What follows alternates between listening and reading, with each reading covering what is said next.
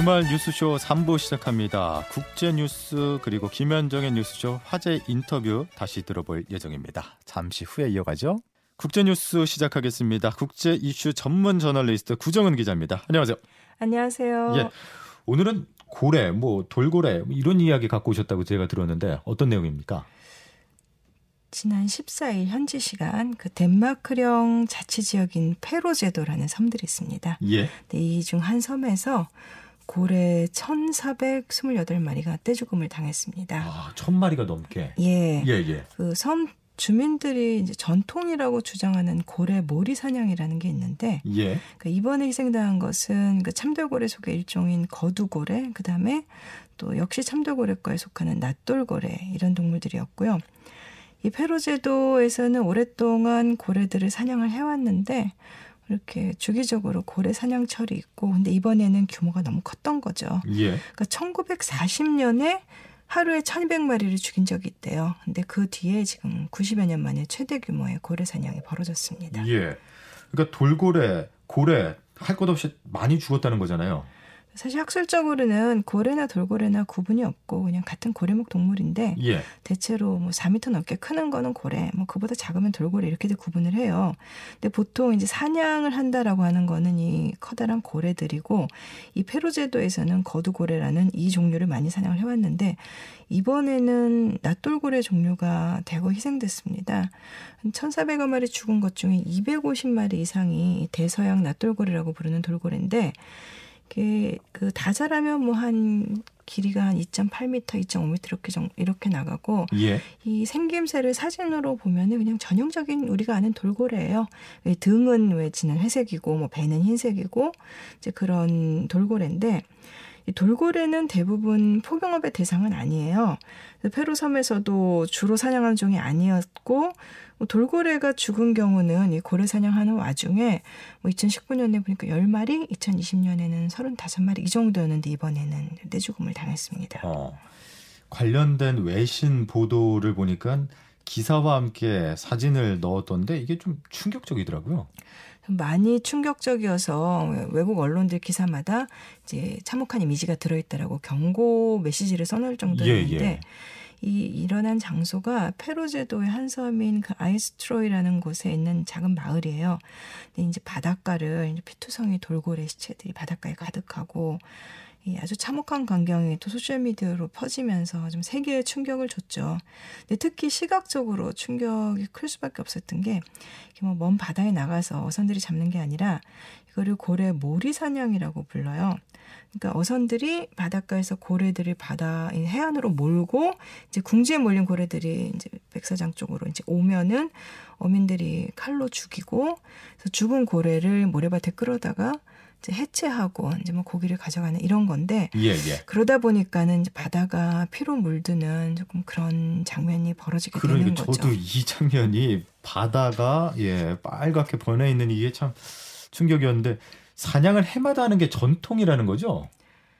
천년 전부터 고래를 잡으면서 우리는 먹고 살아왔다라고 하는데 사실 매년 하는 거는 아닌 것 같아요. 이 섬 당국 웹사이트에 이 고래 사냥에 대한 설명이 있는데 그걸 보니까 일단 이들이 주장하는 거는 이 주된 사냥감인 거두고래라는 거는 전 세계에 뭐 80만 마리가 살고 있기 때문에 멸종 위기종이 아니다. 예. 그다음에 이걸 해마다 이렇게 정례적으로 하는 건 아니다. 그러니까 필요한 때 뭐 부정기적으로 한다. 이렇게 설명을 해놨고, 그다음에 이거는 상업적인 포경이 아니고 고래 사냥하는 방식도 우리는 뭐 엄밀하게 규정을 따르고 있다. 이렇게 설명해놨더라고요. 예, 예.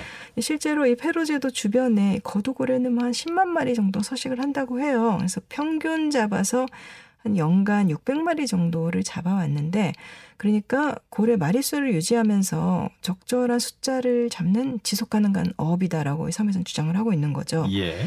그래서 이 고래잡이를 이거를 현대의 잣대로 비난하는 거는 우리의 전통을 무시하는 거다. 뭐 이렇게 반발하기도 하고 실제로 이 섬의 고래잡이가 뭐 다른 곳에 내다 파는 그런 용도는 아니라고 하더라고요. 그러니까 지역 주민들이 먹는 게 맞고 그래서 뭐 국제법상 금지된 것도 아니고 또 뭐 당국 얘기대로 고래 모리 사냥에 참여를 하려면 공시 허가증을 받아야 예. 된다 이런 규정들은 있어요. 음. 경제적 측면도 없고 뭐 전통이다라고 주장을 하고 있지만 잔인한 건 사실이에요. 이 페루 제도가 선거구인 덴마크 의회 의원이 나 설명하는 걸 보니까 잔인한 게 아니다. 우리는 고래 척추를 먼저 자르는 독특한 그 도축 방식이 있는데 이렇게 하면은 그 큰 고래가 숨지는데 몇 초밖에 안 걸린다. 그러니까 그렇게 잔인한 게 아니다. 또 이 의원 말이 좀 어떻게 보면 일리가 있는 게 동물 복지 측면에서 보자면 오히려 이게 고기를 얻는 좋은 방법이다. 소나 돼지를 가둬놓고 키우는 것보단 낫지 않느냐. 또 뭐 그렇게 보면 우리가 먹는 모든 고기가 잔혹하게 죽었다고 했으니까 이쪽에서 예, 이렇게 예. 주장을 해요. 다만 이 페루제도 고래협회 쪽에서도 이번에 사냥한 고래 숫자가 너무 많았다는 거는 인정을 하더라고요. 예. BBC 같은데 인터뷰에 나와서 처음에 고래몰이를 시작할 때는 한 200마리 정도 규모인 줄 알았다. 음. 한마디로 실수였다. 뭐 이렇게 주장을 했어요. 예. 천 마리를 넘게 죽이는 거는 이제 뭐 의도한 건 아니었다 이런 말인데 환경 단체들은 당연히 비난을 할 수밖에 없었죠. 그 해양동물 보호 단체이고 특히 포경 반대 활동으로 유명한 시셰퍼드라는 단체가 있는데 이건 야만적인 관행이고 학살이다 이렇게 비판을 했어요. 이 성명을 보면은 팬데믹을 통해서 세계가 배운 게 있다면 자연을 쓸어버리는 대신에 자연과 조화를 이루면서 살아가야 한다는 거다. 근데 이 글로벌 팬데믹으로 세계가 멈춰선 가운데 페루제도에서는 이렇게 자연에 대한 대규모 공격이 벌어졌다. 뭐 이렇게 성명을 냈어요. 또 예. 이것도 또 우리가 새겨드릴 만한 지적이고요. 그렇죠. 특히 이 단체가 이 모리 사냥이라는 거에 대해서 1980년대부터 반대 운동을 해왔는데 이 단체의 지적을 보면은 어민들은 법규를 지켰다고 주장을 하는데 실제로는 지켜지지 않았다. 왜냐하면 지역 주민들의 전통이라고 보기에는 다른 지역 어민들까지 몰려들어서 한마디로 쿼터를 어겼고 아. 그다음에 허가증 제도가 있다고 하는데 허가증 없는 사람들도 다 고래 사냥에 나섰고 예. 그다음에 이 몰이 과정에서 프로펠러를 단 모터보트들을 대거 동원을 해서 이제 바닷가로 몰다 보니까 그 과정에서 서서히 고통스럽게 죽어간 고래들이 많았다라고 얘기를 하고 무엇보다 중요한 거는 주민들이 먹는 양보다 너무 많은 고래를 죽게 만든 거죠.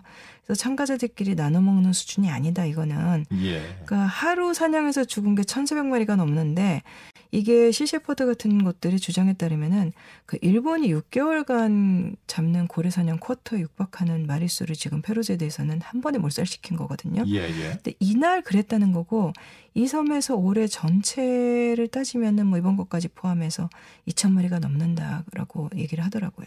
그게 2천 마리가 넘는 고기를 먹으려면은 뭐 하루 내내 먹어도 그렇죠. 예, 1년 네. 내내 먹어도 참 남을 것 같은데 현지 주민들은 이 사냥에 찬성을 하고 있습니까? 이 사냥을 하는 전통에 대해서는 뭐 80%가 뭐 해도 된다 이렇게 답했다 뭐 이런 여론조사도 있고 그렇지만 또 이게 우리가 고래와 돌고래 크기 차이라고 했지만 사실 돌고래가 인간들한테 갖고 있는 친화력 같은 게 있잖아요. 예, 예. 그래서 돌고래에 대해서는 뭐 50%가 반대한다 한다 뭐 이런 여론조사도 있어요. 근데 현지 언론들 보도를 보니까 최소한 이번 사냥에 대해서는 주민들조차 좀 많이 좀 분노하고 놀라운 거는 사실인 것 같아요. 어, 이렇게 불필요하게 많이 죽이면은 결국 그 고기를 다 못 먹고 뭐 땅에 파먹거나 그렇죠. 예, 그러니까 애꿎은 고래들만 죽여서 버리는 거 아니냐 뭐 이런 발언들 언론에 나오는 것 같고 그다음에 또 특히 돌고래를 많이 죽였다는 거 이것도 비난이 일고 있고 뭐또 일부 주민들은 이 페루 제도가 그 사실 생태 관광도 많이 하는 지역이어서 예. 자기네들이 멸종위기 돌고래 같은 것들 보호하려고 많이 애를 써왔는데 이번 사냥 때문에 이미지가 다 망가질 거다. 뭐 이런 얘기도 하고 또 이 페루제도라는 곳이 이제 연어를 영국이나 미국이나 러시아 같은 나라들이 많이 수출을 해요. 예. 잘못했다가는 좀 이미지가 안 좋아지면 뭐 일종의 보이콧 같은 게 일어날 수도 있는 거고 예. 우리 연어 수출에 지장이 생기는 거 아니냐 좀 그런 걸 신경 쓰는 분위기인 것 같아요. 어, 이미지를 말씀해 주셨는데 페루 제도는 어떤 나라인지 좀 낯선 게 사실이거든요. 모두에게 아마 낯선 곳일 것 같아요. 이제 대서양 북부에 있는 섬인데 제일 가까운 데는 사실 영국 북부 스코틀랜드예요. 근데 가깝다 그래봤자 한 320km 떨어져 있고 예. 위치를 지도에서 보면은 노르웨이하고 아이슬란드 사이에 있어요. 근데 소속은 덴마크입니다. 그러니까 그린란드와 함께 덴마크의 자치령인데 섬 전체 면적은 한 1,400제곱킬로미터 정도고 인구는 한 5만 3천 명. 그리고 공식 언어로 페로 원주민 어, 그 페로 주민 어하 페로어하고 덴마크어를 써요. 예. 근데 뭐 한 서기 한 300년 그때부터 북유럽계 주민들이 거주를 하기 시작했다고 하는데 뭐 노르웨이 지배를 한참 받다가 그러다가 또 한 15세기부터 노르웨이 자체가 덴마크 지배를 받았거든요. 예, 예. 그래서 이제 덴마크 땅이 됐다가 나중에 이제 1814년인가 노르웨이는 덴마크에서 벗어났는데 그때 페로제대는 그냥 덴마크 땅으로 남았어요. 음. 지금은 자치를 한다고 들었는데 어떻습니까? 그 19세기 후반부터 아무래도 이 섬에서도 좀 민족주의 이런 게 일어나고 좀 원주민 언어와 문화를 지키려는 좀 그런 운동도 있었고요. 그래서 20세기 들어와서는 이제 독립을 얘기하는 정당 같은 것도 생겨 정치 운동이 많이 벌어졌어요. 예. 그런데다 또, 또 2차 대전 때 잠깐 영국군이 점령을 한 적도 있었어요. 뭐 이러면서 덴마크 통제력이 약해지기도 했고, 그래서 2차 대전 뒤에 주민들이 1946년인가 찬반 투표를 했어요. 독립을 할지. 근데 찬반이 거의 좀 비슷한 숫자가 나왔고 덴마크가 인정을 안 해줬어요. 예. 그 대신에 1948년부터 자치를 하게 해줬는데 그래서 뭐 사법, 치안 물론이고 뭐 통화제도, 국방 외교까지 페루 제도가 독자적으로 해요. 사실은 뭐 유로 2020 같은 축구 대회도 독자적으로 출전하고 음. 본인들은 이제 다른 나라처럼 살아가고 있는 거죠. 예. 페루제도 그 고래 사냥에 대한 덴마크 정부의 입장은 뭘까요? 이 페루 제도는 자치를 하고 있고 또 경제적으로도 완전히 사실상 떨어져 있는데 덴마크 정부가 관여를 하기는 좀 힘들어요. 그래서 그 시셰퍼드라는 단체가 다만 이제 2014년에도 고르잡이 철에 예. 그 시셰퍼드 측에 배를 띄워서 이제 어민들을 실력 행사로 막으려고 했었는데 그때는 덴마크 정부가 자국 영해라면서 자기네 군함을 띄워서 이 환경단체 배가 못 들어오게 막은 적은 있어요. 근데 관여는 사실 하지 않아요. 어. 고래 이야기를 잠시만 더 해본다면은 고래 잡는 나라들이 여전히 많을까요? 많지는 않아요. 이 페로제도 하고 그다음에 이웃한 아이슬란드도 모리 사냥을 좀 했는데 아이슬란드는 이제 1950년대 중반부터 거의 고래잡이가 사라졌어요. 예, 예. 특히 이제 잡기는 지금도 소규모로 잡는데 뭐 외국의 아쿠아리움이나 뭐 테마파크 이런 데 넘기는 정도고 또 오히려 에코투어리즘 쪽으로 많이 돌아섰고 뭐 그래서 이 잡는 나라들이 이 주변에서도 사실 고래가 많이 사는데 많지는 않아요. 음. 고래 사냥하면은 가장 먼저 우리 입장에 떠오르는 국가 중에 하나가 일본인데 포경업 때문에 비난 많이 받잖아요.